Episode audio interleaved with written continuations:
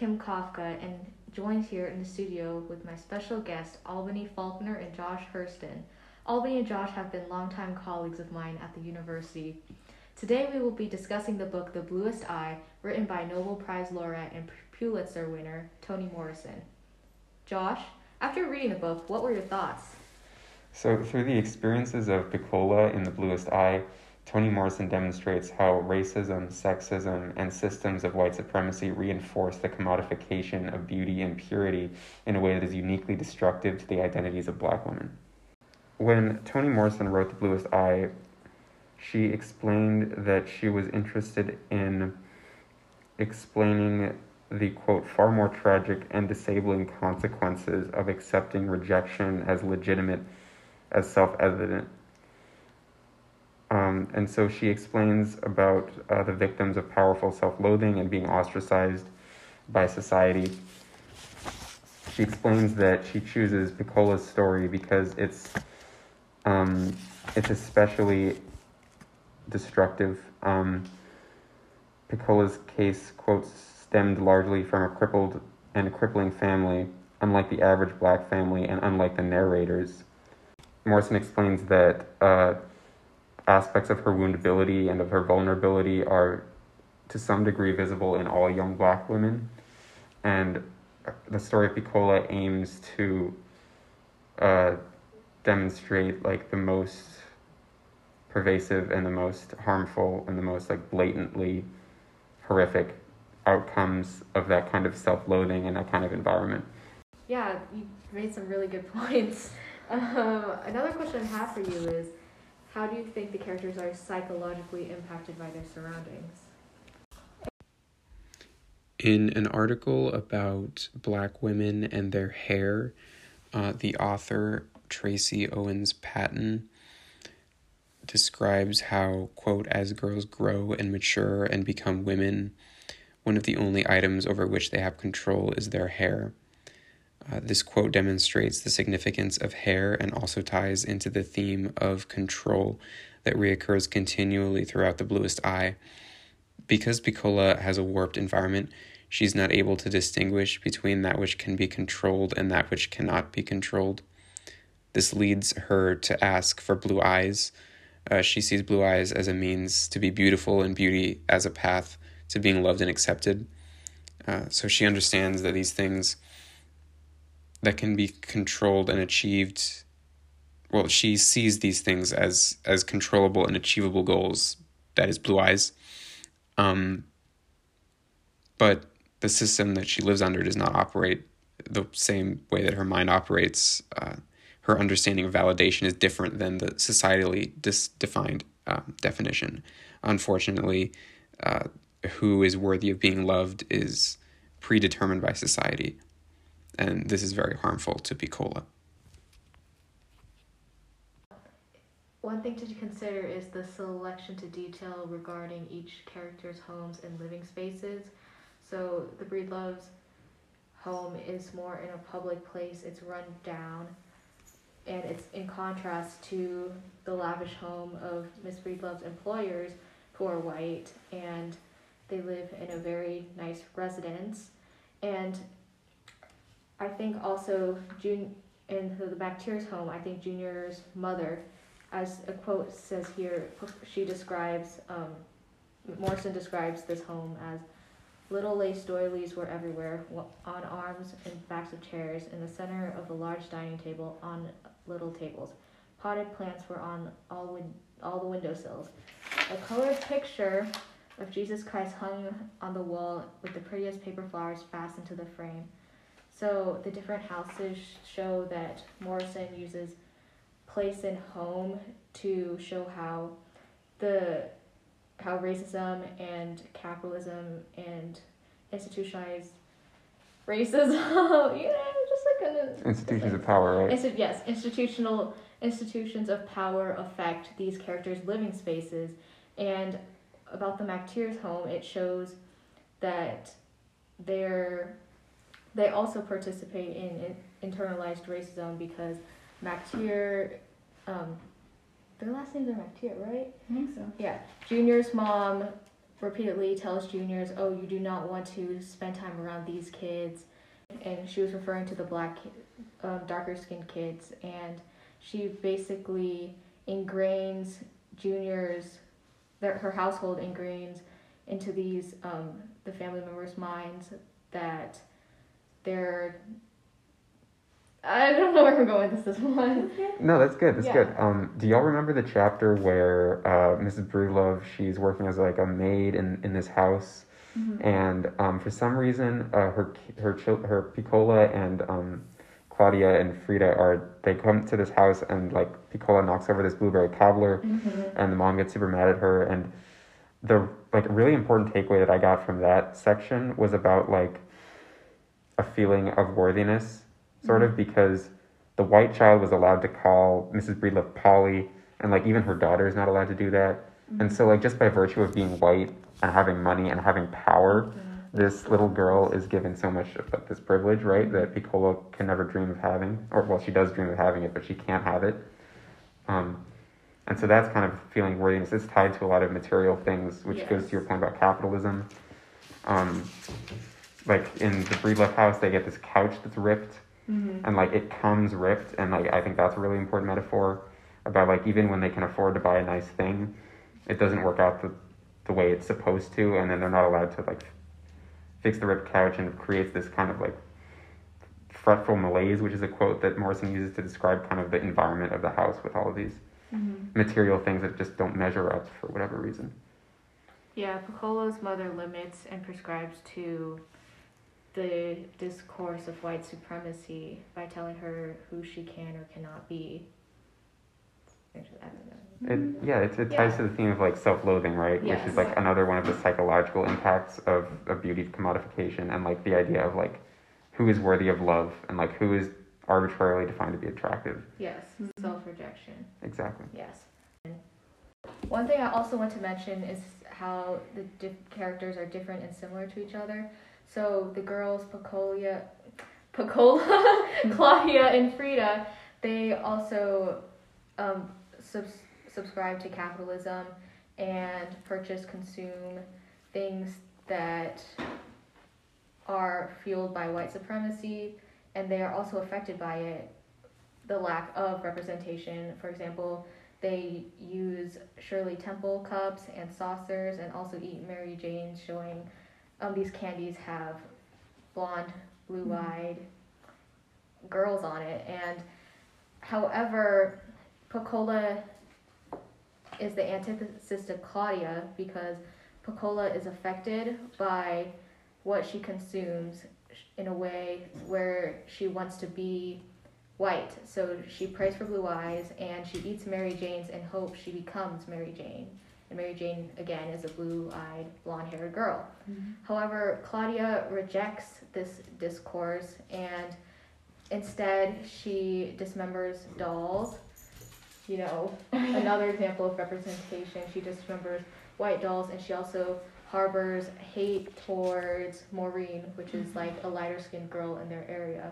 So she kind of um, these these objects they interact with fuel hate into Claudia, but also in Pecola, she instead copes by in having internalized racism. Mm-hmm.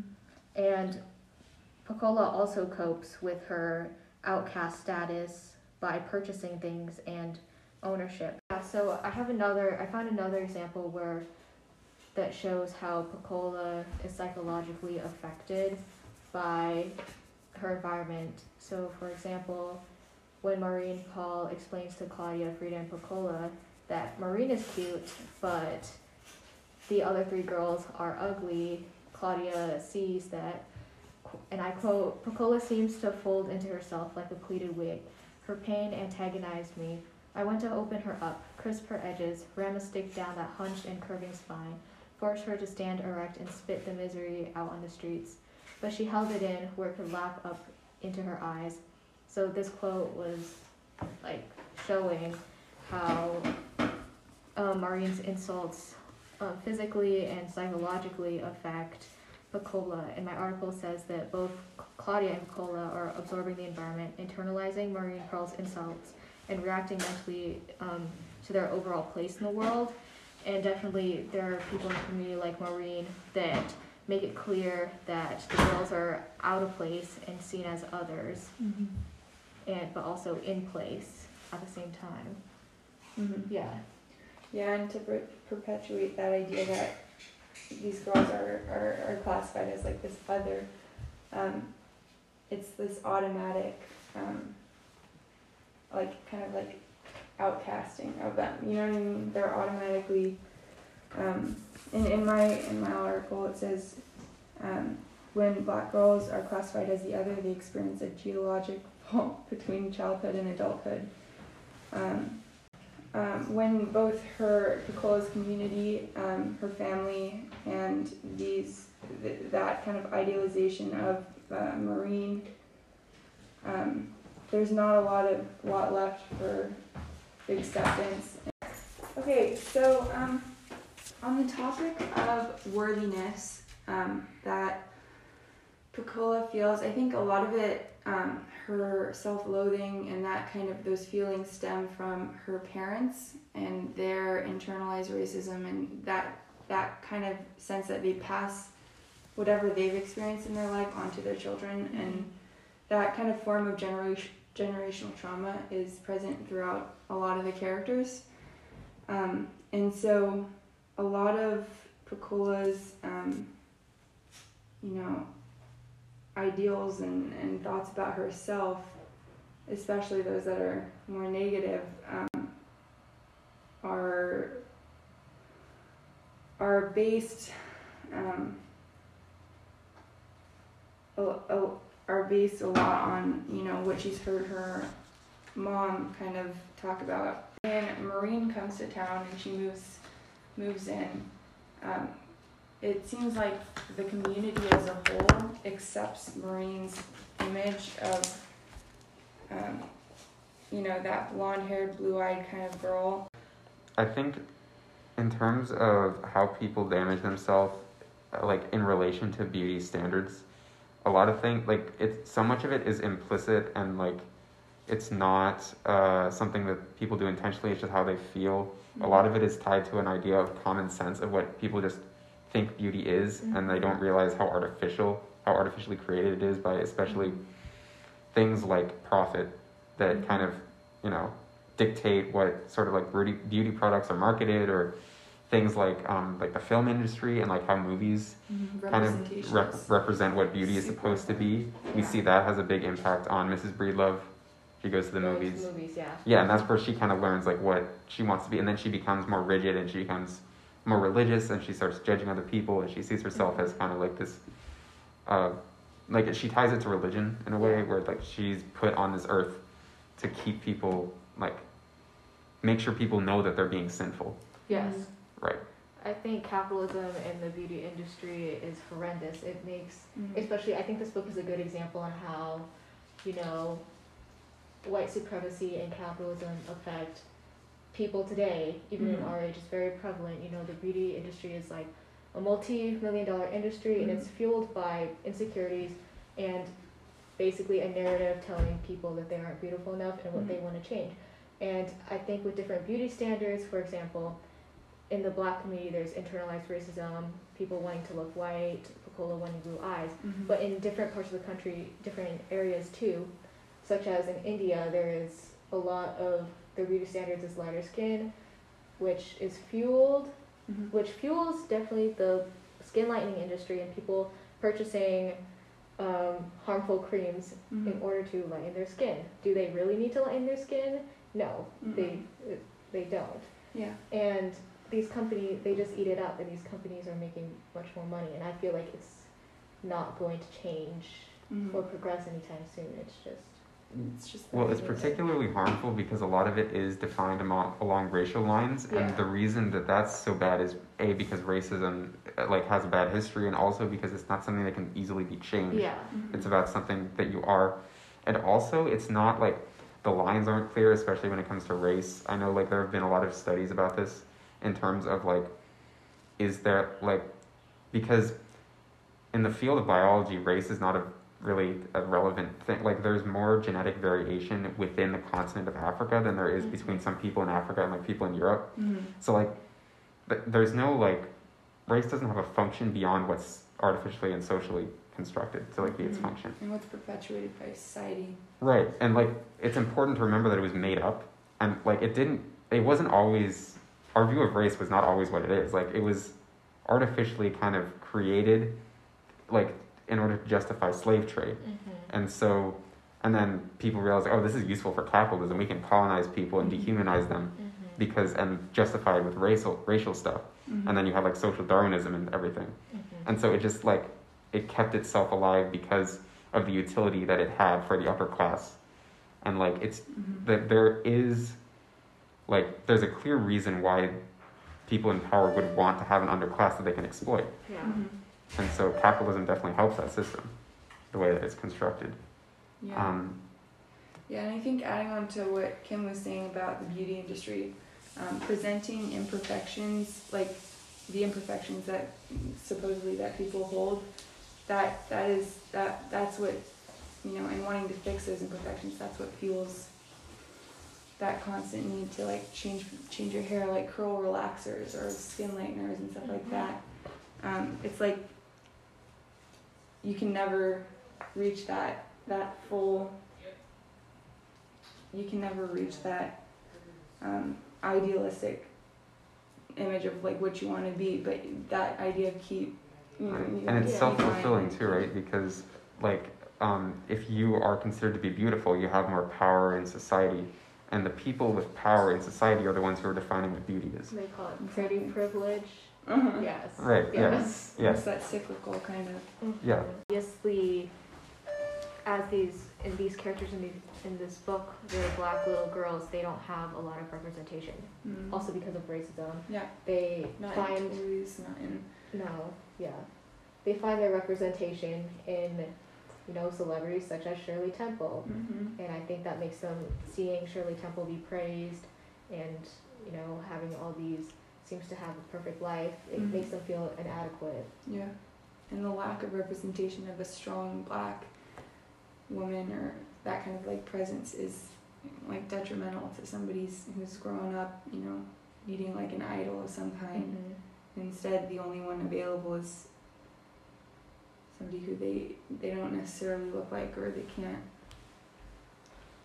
Yeah. Definitely. The, the theme of uh, the theme of isolation is pretty prominent in the Bluest Eye, and I think Morrison does a really good job of driving that home home the point that like it's not something that just exists in a vacuum. It is created by environmental factors. Yeah. Like I, the point of like centering it around a child like Pecola is Mhm. that we as the readers see her like descend. We see that she has like we see her get psychologically destroyed like over the course of the book Yeah. Mm-hmm. there's like a, a really good microcosm is like there's a passage that she's in, with that Pecola is narrating where she talks about how she used to think that dandelions were beautiful flowers, but everybody tells her that they're weeds, and so she learns to see them as ugly like over time, even though she used to think the flowers looked nice, Mm-hmm. but they're they're weeds, and that's like an arbitrary like this plant is a weed because we say it's a weed, Mm-hmm. and so Yeah, uh, isolation and lack of self-expression. Mm-hmm.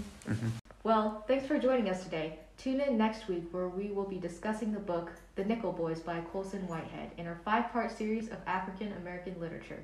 Until next time, this is Lit Tap.